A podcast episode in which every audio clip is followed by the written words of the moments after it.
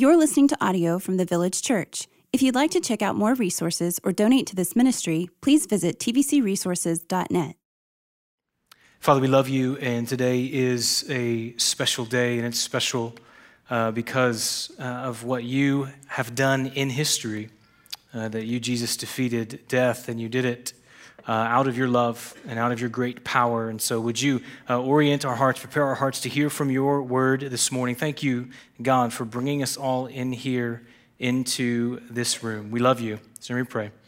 Amen. If you've got your Bible, turn with me to John chapter 11. Uh, the portion that Ina just read is what we will be uh, walking through. Before that, we'll go to uh, verse 1. And as you're turning there, uh, welcome. I know that uh, on a day like uh, today, we've got a lot of visitors and, and, guests with us. And so let me just take some time to introduce our church and myself. Our church is in a unique season. We have formerly been a campus of the Village Church, and we are becoming Citizens Church. And so that's happening right now. My name is Jamin.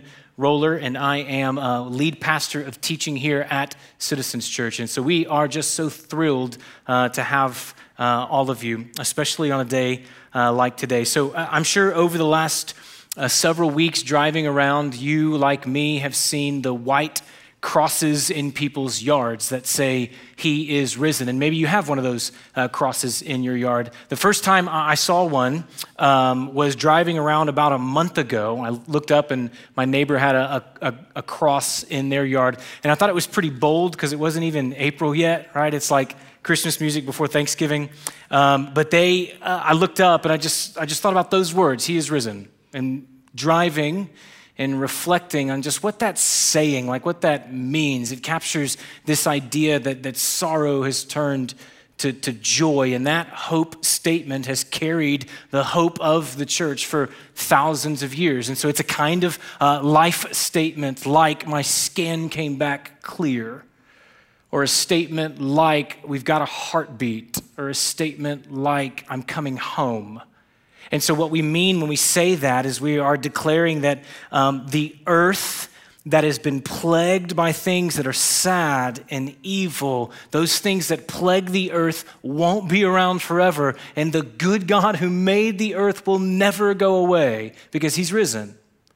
So I'm thinking along those lines, and I'm driving. I get to the stop sign coming out of our neighborhood, and I look up, and this ambulance just comes barreling down the road, sirens blaring, headed to some sort of tragedy. And that's reality, right? He is risen, and yet the world is still in this place where we need ambulances. And so I found myself in that moment just kind of caught in that tension. And, and I think that there's a tendency in that, and whether it's because of uh, the tragedy that's still in the world, or maybe just the busyness of life, or maybe it's just uh, the fact that we don't often think about things like this. I just realized that in a morning like this, we could be wondering uh, what He is risen means, uh, not just for my future, but what does it mean for the present? And so maybe you'd say, sure, that the world's kind of still in shambles, and what it means is that one day God's going to kind of make it all right. I'm not really sure what that means for me today, or maybe there's even misunderstanding around what an empty tomb has to do with your future at all. And so, my aim this morning, just to lay it in front of you for clarity's sake, my aim is really simple. It's to simply um, answer the question of what He has risen means for us, namely, to say that the resurrection of G- Jesus changes both our future and our present. That an empty tomb brings eternity into my life right now and secures eternity for me forever. And so we're going to learn that lesson uh, as we continue in our series in the Gospel of John, looking at this story in John chapter 11. And Jesus just draws all of that out as he enters into this family's nightmare. Uh, this family is grieving because death came to their house and it got there before Jesus. And so Jesus enters into this home of mourning and he interacts with these sisters who he knows and who he loves. And in that interaction, we see him saying to both of them that life is both now and it's not yet. So, would you go with me to verse one and we'll get the backstory and then spend most of our time in the conversation Jesus has with these two women. Verse one Now, a certain man was ill, Lazarus of Bethany the village of Mary and her sister Martha. It was Mary who anointed the Lord with ointment and wiped his feet with her hair, whose brother Lazarus was ill. So the sisters sent to him, saying, Lord, he whom you love is ill. But when Jesus heard it, he said, This illness does not lead to death. It is for the glory of God, so that the Son of God may be glorified through it. So Jesus is close to this family. We learn from Luke's gospel that Jesus spends a lot of time with Lazarus and Mary and Martha. It's the kind of closeness that most of us in the room only have with a handful of people. And so Jesus is not there, and Lazarus gets sick, and it's the kind of illness that just comes out of nowhere and moves really quickly. And so you can imagine with me that as he's getting uh, more and more sick, as he's fading away, these two sisters who know Jesus really well are probably having the conversation okay, when do we send for him? He's busy, he's doing important work, but he loves us. And so when do we send and say, hey, we need you to come? And then Lazarus takes a turn for the worse, and they send a messenger to Jesus. And here is their message to him Jesus, he whom you love, is ill. Now, this is the backstory for the conversations, which will highlight what we're doing this morning. But I want to spend some time here because in this, you have a unique and distinct picture of the Christian view on death and suffering. Hear me. Uh, namely, that death and suffering exist and it's not good. God is powerful and loving, and those statements don't contradict one another. So they send this message to Jesus, and here's what I mean. What was the ask? Well, there wasn't one. Jesus, he whom you love, is ill. That was it. So there's a scene that plays out in my house on a regular basis. I've got an eight year old son, I've got a five year old daughter, and then I've got a little girl who is about to turn one next week, which is crazy to think about. But uh, often my eight year old will come in and he will announce to me that my five year old, so his sister, he will announce that she is hurt. Now, this plays out in one of two ways depending on the details of the story. If he is responsible for her being hurt, he will usually come in and say something like, Hey, dad, God says to forgive, right? and at that point, I know that he's trying to avoid getting in trouble. He's trying to trap me. But if she just got hurt and it wasn't his fault, right? She fell or she's in pain or something like that, he will just come in and he will just announce to me, Dad, Adeline is hurt. And that's it.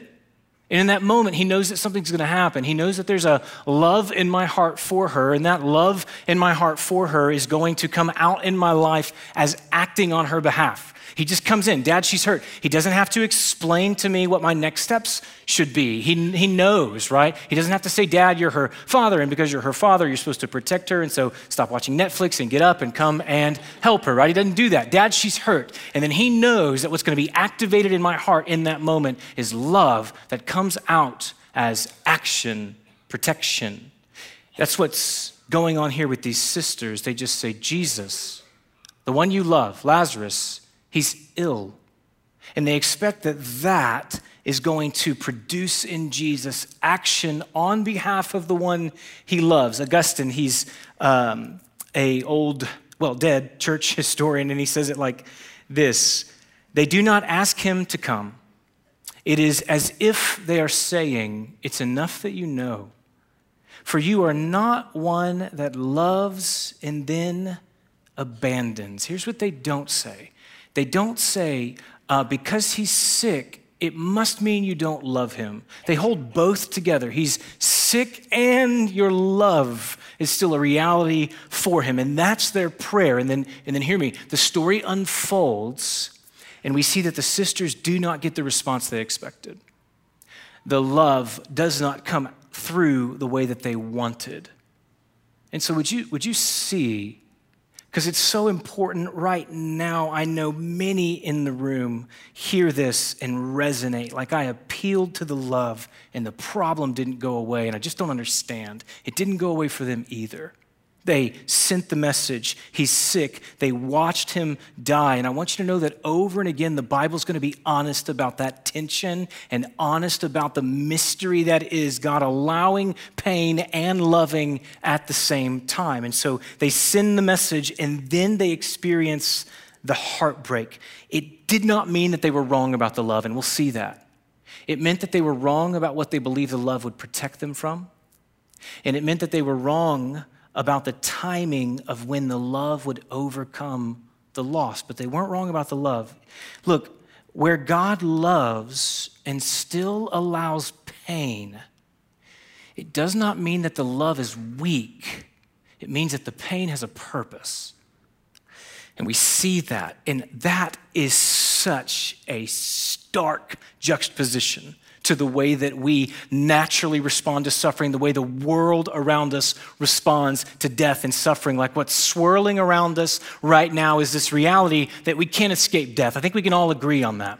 I was driving on 121 several months ago, and I was uh, I passed a hearse while I was driving, and on the side of the hearse was the name of the funeral home, and underneath the name it said this: "Don't text and drive. We can wait."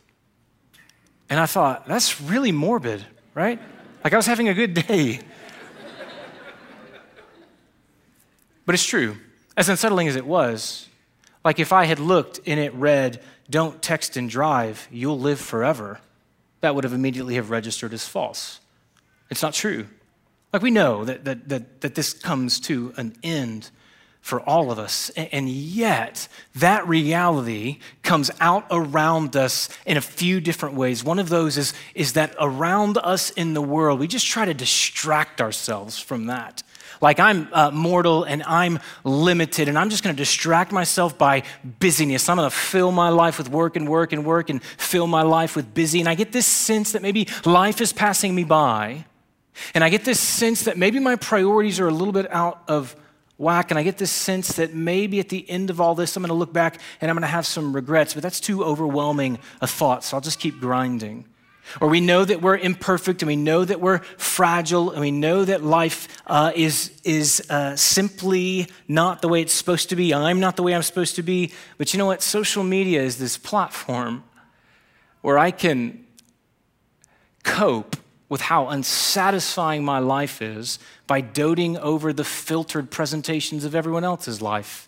And then I can jump in on that and I can post my own filtered presentation of my own filtered life and then just ignore the fact that the likes and comments didn't do for me what I wanted them to do. Look, life is a vapor. Here today and gone today, Ecclesiastes says. And that's a reality that we can't escape. But in an inability to like process that, we can just distract ourselves from it. Or where it gets really weird is when we know that death can't be escaped, and so we try to like redefine it as something good, like it serves some sort of higher purpose.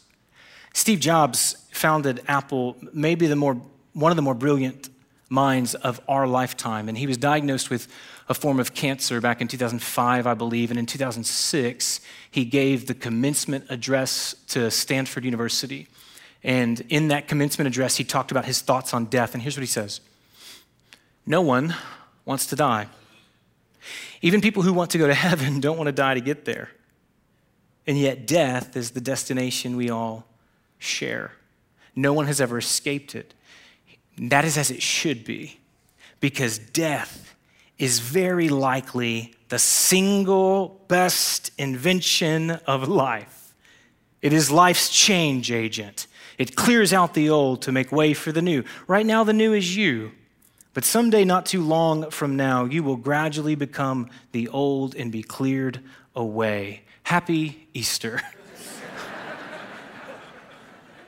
Do you see it? You can't escape it. Jobs knows that. He's uh, the man who's invented some of those remarkable things knows that. The iPhone can read your face, it can obey your commands, it can pay your bills, it can turn all the lights on in your house, it can raise your kids, and it cannot keep you alive forever. And so, what do you do?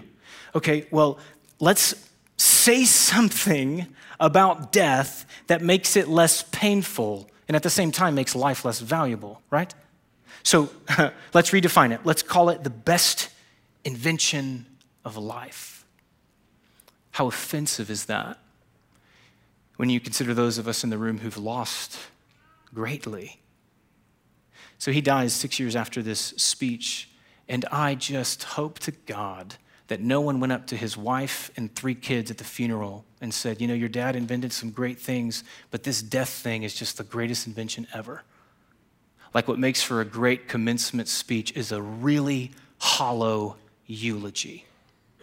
Look, Jesus does not do either of those like, why I mention all of that is to contrast the natural reactions to pain and suffering and mortality and death with what we get in Christianity, what Jesus offers here. He says this the illness does not lead to death. Now, Lazarus dies. What he means is it doesn't terminate in death. Death is not the end for Lazarus. And the reason it happened is that Jesus would be glorified through it. So, hear me death and suffering are awful, it can't be escaped.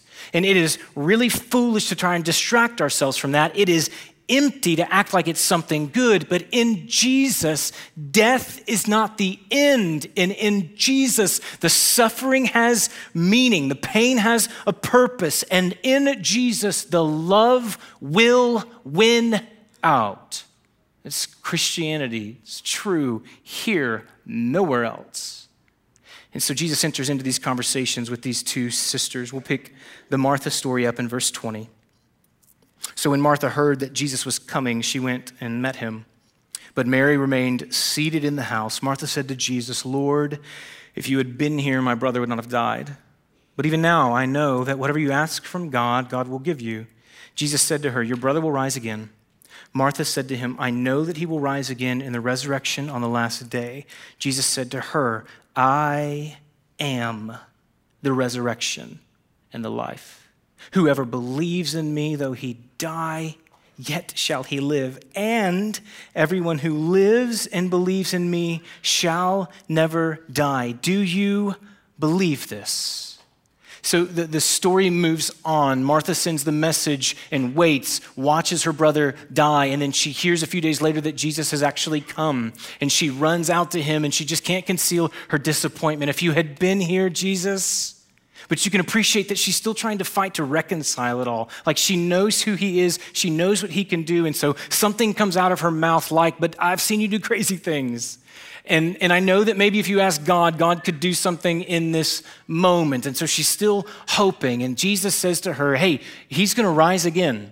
And then you get her response. You get uh, what she is currently placing her hope in comes out of her mouth. She says this I know that he will rise in the resurrection on the last day. In the Old Testament, it taught that there was a day coming called the day of the Lord. And the day of the Lord is when time would come to an end and eternity would begin. And all those uh, who uh, were belonged to God would be raised again, and all evil would be rid of the world. And so that's what Martha points to. And I don't know how much she believed that. I don't know how much she was actually comforted by that, but that's what comes out of her mouth. And then the turn that Jesus makes is just so dramatic and even confrontational. Jesus looks and says to her, I am the resurrection and the life. Here's what he means what you are waiting for is right in front of you. The eternity that you're waiting to begin, where hope is realized and everything is made right, that's standing right in front of you. It's not an event, it is a person. He's inviting life and eternity in fullness to begin in her heart in that very moment. Friends, let me say this as clearly as I know how. Christianity is not about afterlife with God. Christianity is about present life with God through Jesus that carries us into eternity with Him.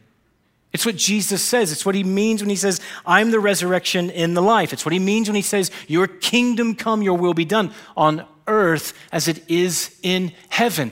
Every, in Jesus, everything's changing the future. He's reaching into the future. He's bringing it into the present, not a life we're waiting to live, a life that is available to us right now in Him.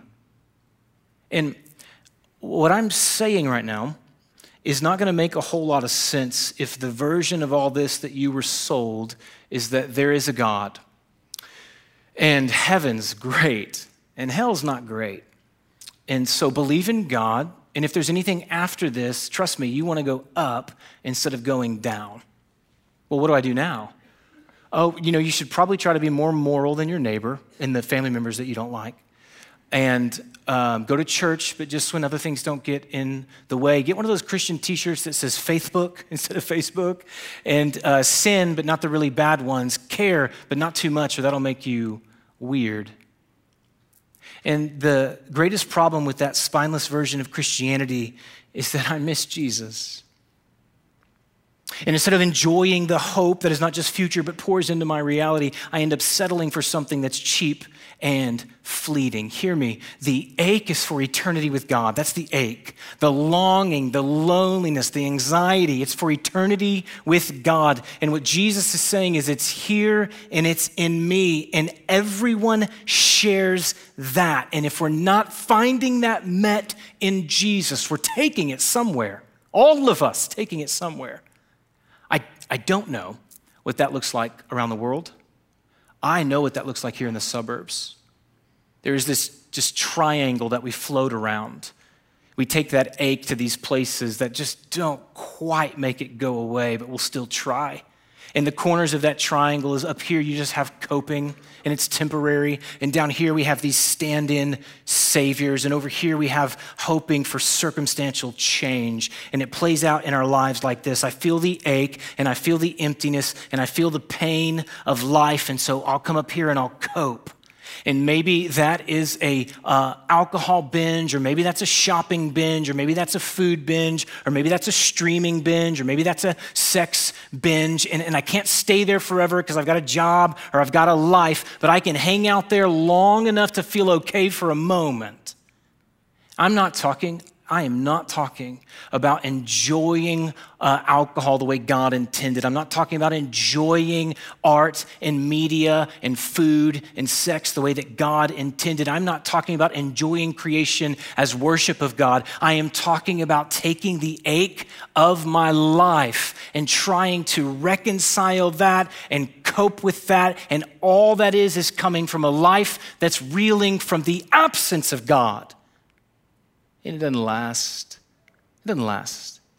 So then I come down here and, and I look for some sort of stand in savior, and maybe there's someone I love uh, who can just make it all go away and they can treat me in all the ways I want to be treated. And in their interaction with me, they can bring value where I feel valueless, and they can bring adequacy where I feel inadequacy, and they can just make my hope real for me in my life. Or maybe it's not that, but I'm looking for someone I can be all of that too. I can be a savior to someone. And when I meet their needs, it makes me feel whole, right? And what always happens is I'm always confronted with this reality that either I'm not enough or they're not enough. And I'm not talking about deep relationships. I'm not talking about community centered around Jesus. I am talking about trying to stave off the ache of sin and loneliness by expecting my spouse or my kids or my friends to stand as Savior in the place that only Jesus is kind enough and loving enough and gentle enough and patient enough to occupy. It doesn't work. So I either float back to the coping or I, I float over here to this place where all my hope is in my circumstances changing. And you know, when this company takes off, when this job calms down, uh, when uh, I have more friends, when I have the right friends, when I have less friends because I'm so busy, when I get married, when this marriage is fixed, when this marriage is over, when I have kids, when these kids get older, when these kids leave my house, when these kids come back, right? And all that is, look, I, I, I am not talking uh, about being overwhelmed by a busy season and knowing that when things calm down, you'll get more rest. I'm not talking about that.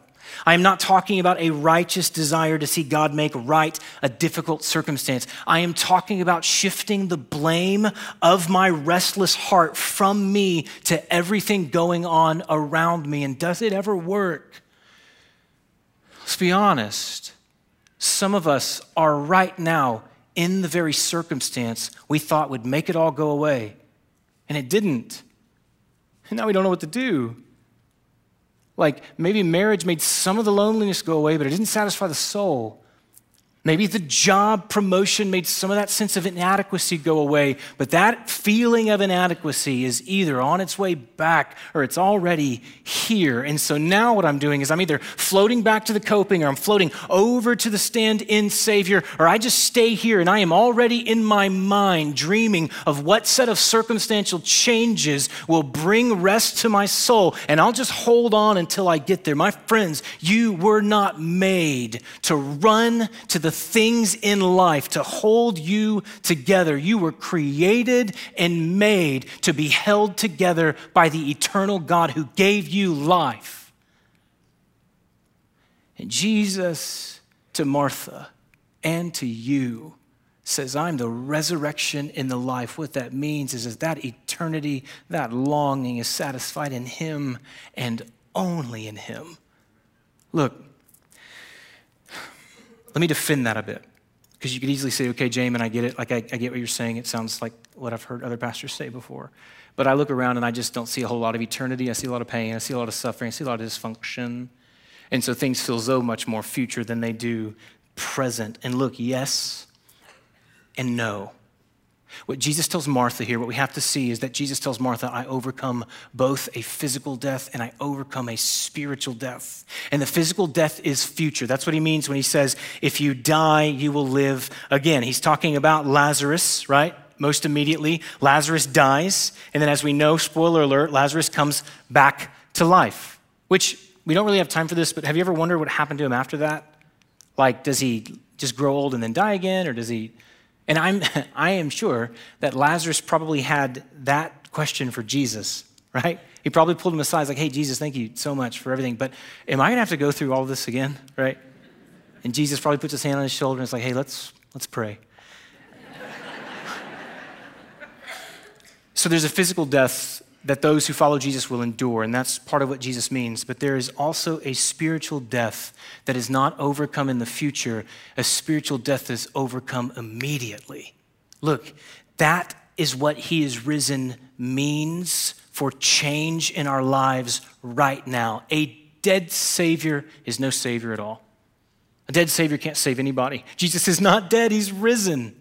And because he's risen, it means he has the power to forgive sins and the power to change hearts and the power to begin satisfying the longing of life. To believe in Jesus means that eternity breaks into our life, eternity raises our hearts to life. It's why he asks Martha, Do you believe this? He's inviting her to be raised spiritually before he goes and raises her brother physically. So you can look around and you can see a lot of pain, and you can look around and you, can see a lot of areas where you're like, I don't see a whole lot of eternity there. And can I tell you something? You can look around this room right now and see a room full of men and women who are not who they used to be a room full of men and women whose lives have been changed and are being changed by Jesus because he loves them and he died for them and he raised them and he has put eternity into our hearts. And if you're here, church is an occasional thing for you, Christianity is a confusing thing to you. One, I, I, really do hope that even in this moment and in your time, I hope that we have confronted all the Christian caricature to you today. And if we have not, give us more time. We'll try harder.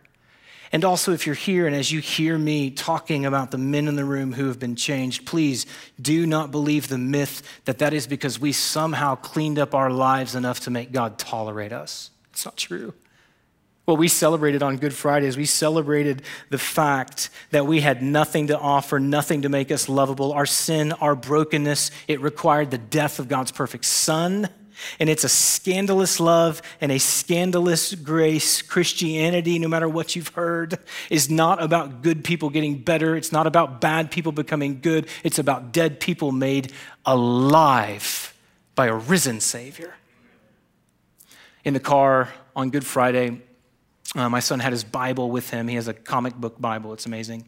And he was reading uh, a uh, story of Jesus when Jesus is on the cross with the other two guys that are next to him. And here's the scene there's a guy who's a criminal, and he's lived all of his life as a criminal, and he's being crucified next to Jesus. And then there's Jesus, who never committed any crimes, and he's perfect and he's innocent. And the criminal looks at the innocent Jesus and says, Remember me when you enter into your kingdom. And Jesus says to him, Today you'll be with me in paradise. So we're in the car, and, and uh, Asher's just processing this.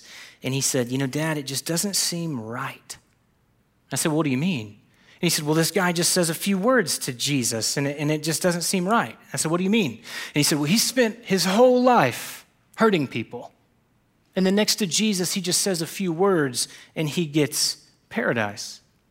And he says, It's just, and I could tell he was fighting for words, and, and here's where he landed. He said, it's, Dad, it's just mind breaking. and I said, Yeah, like that's the love of Jesus. It feels unfair, like it's hard to understand. It is the kind of love that breaks the mind and the only kind of love that heals the heart.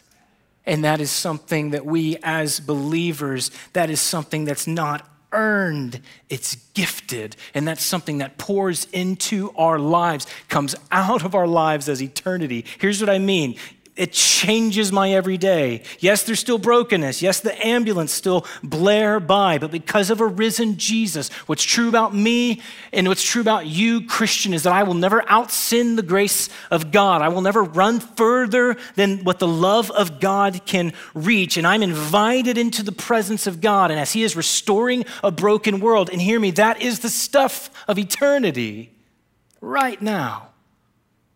It's a present life. And then it, it is also a future hope. And here's what Mary needed to hear. Look at me, uh, look with me at verse 28, and we hear Mary's part of the story. When she had said this, she went and called her sister Mary, saying in private, This is Martha speaking to Mary, the teacher is here and is calling for you. And when she heard it, she rose quickly and went to him. Now, Jesus had not yet come into the village, but was still in the place where Martha had met him. When the Jews who were with her in the house, consoling her, saw Mary rise quickly and go out, they followed her, supposing that she was going to the tomb to weep there. Now, when Mary came to where Jesus was and saw him, she fell at his feet, saying, Lord, if you had been here, my brother would not have died. When Jesus saw her weeping and the Jews who had come also weeping, he was, remember this phrase, he was deeply moved in his spirit and greatly troubled. And he said, Where have you laid him? And they said, Lord, come and see. And Jesus wept. So they said, See how he loved him. Some said, Could not he who opened the eye of the blind have kept this man from dying? Then Jesus, here's our phrase again, deeply moved, came to the tomb. Mary does not respond like Martha. She wasn't in a place to have the conversation that Martha was in the place to have. She didn't want to hear about Jesus overcoming spiritual death. She could not uh, have handled Jesus' questions. She couldn't even leave the house. And Jesus knew that. So Mary is in this uh, place of despair and probably in a place of, of crisis of faith. So I am sure that what happened was at some point in her heart, she went from, uh, when will he get here? And then that turned into, is he even coming? And then as Lazarus died, that turned into, does he even care? The delays of God are really painful. And we get the backstory, so we know Jesus was always planning to raise him, and we know that it has meaning, and we know that the waiting would show that meaning, and their loss would have a, purpose behind it. But still, God's delays, even though they are meaningful, are no less painful. And we get that. I mean, the tomb is empty, and so there's life right now, and yet we are waiting for Jesus to make right what is broken, and the waiting hurts. See Jesus here. There is something really beautiful that happens with Mary before she even before she even gets to Jesus. Martha comes in verse 28 and says, The teacher is here. He is calling for you. And in the next verse, it says that she rose quickly. That's not the tense of that word. That word literally means she was raised. It's the same word and same tense used to describe Jesus' resurrection. So here's what it's saying that Mary is in this place of despair and she's mourning and she's confused. And all of a sudden, her sister comes into that place of despair and says, Mary, Jesus is asking for you. And there's this kind of resurrection that takes place in her life, this kind of resurrection that takes place right in the middle of her grief, right in the middle of despair, and it at least takes her to Jesus because in that moment, what she heard, Mary, the teacher's asking for you, she heard that he has not forgotten you. The teacher's here, he is calling for you. He remembers your name, he sees your tears, he cares. The teacher's here, and he's calling for you, Mary, wants time with you. And just that reality, just that sense that he sees and hasn't forgotten was enough to raise her up on her feet and at least take her to the feet of Jesus. And then when she gets there, she falls and she says, If you had been here, and then she just can't talk anymore and she falls apart. And Jesus reacts. This is where we come back to the reality that Jesus loves this family, and because of that love, the love will win out over the loss, and the love will win out over the pain. It says over and again in this chapter that he loves this family. The people say that thing when he cries, See how he loved them. And so here's what happens that love comes out of Jesus' life in two different ways. One is maybe familiar to us, the other might be foreign to us. It comes out in his life as empathy. He weeps. He cries. He's sympathetic. He shares in their tears because he cares. But it also comes out in his life as anger. The word deeply moved, it mentions it twice. It does not mean deeply moved like he was sad, right? Like I was deeply moved by some sad movie or something like that. Deeply moved, it captures the idea that there was fury in him, indignation, rage, Eugene Peterson's translation says it like this a deep anger welled within him. Well, I thought Jesus was loving. He is.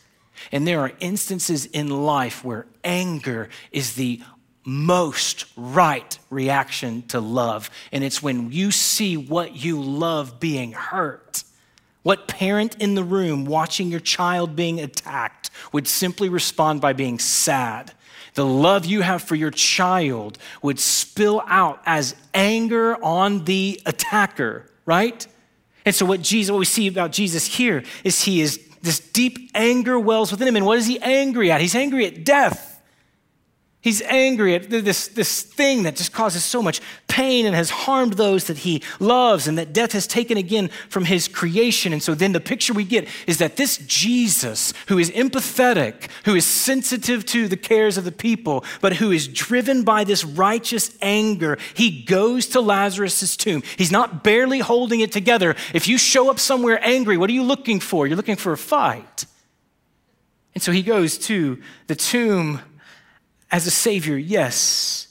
As someone who's empathetic, yes. But he goes mostly as a warrior, as a champion who can no longer stand to restrain his power and his love when he gets to the tomb. His love for Lazarus erupts in anger. They roll back the stone, and Jesus grabs death by the throat and says, You can't have this one. Lazarus, come out.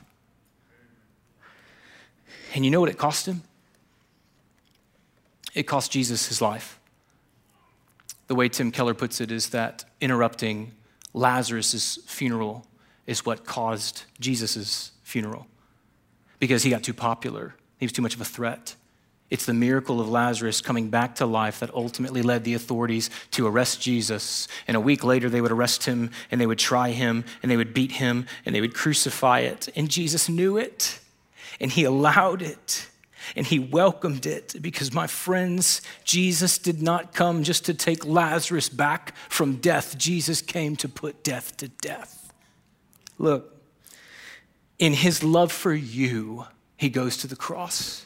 And in his love for you, he goes to the cross for your sins. In his hatred for death, he raises again to life. And if the cross of Christ is God's wrath poured out on sin, the resurrection of Jesus is God's wrath poured out on death. Your sin and your death, my sin and my death. He is our warrior, he is our champion who defeats our greatest enemy. And what that means is that what this family gets here is what we all get someday. All of those who love, like Christian, if you're a follower of Jesus, his love's on you.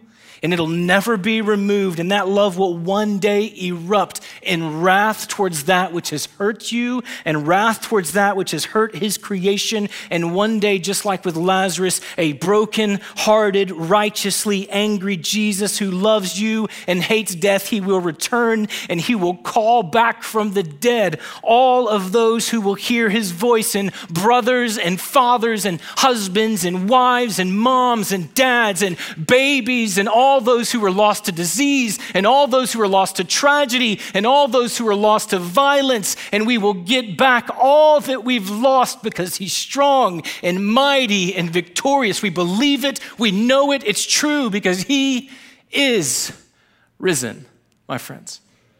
Look.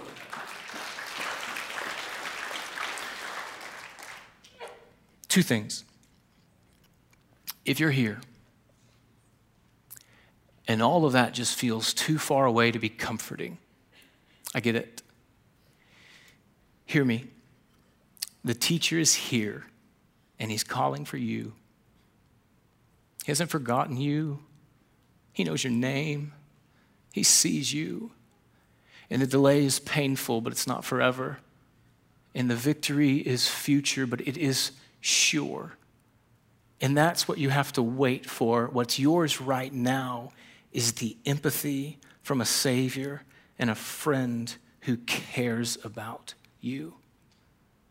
Christians, as we close here, hear this. You have already been raised to new life. Eternity has started in your life right now. That's true. It's what we mean by He is risen. It's both here and already, and it's not yet here in its fullness. He's risen. You are alive. You are being changed, and death will not be your end. The ache and the longing has found its place of rest in Jesus. The fear for the future has found a God that's bigger than those fears in an empty tomb and a soon returning King. Live accordingly, my friends. Happy Easter, our King. He's risen. Let's pray.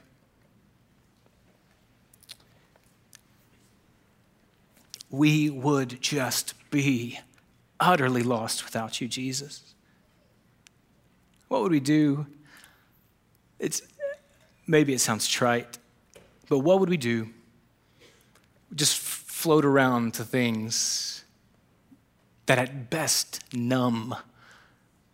But you have come, Jesus. You lived perfect life. You died the death we deserve to die, and then you rose again in victory, and, and, and you call our name right now, reminding us of the new life that we have. You call our name right now, raising us to new life, and one day you will call our name, and we will all together leave all that is painful behind and all that is sad will be untrue. We're reminded of that today.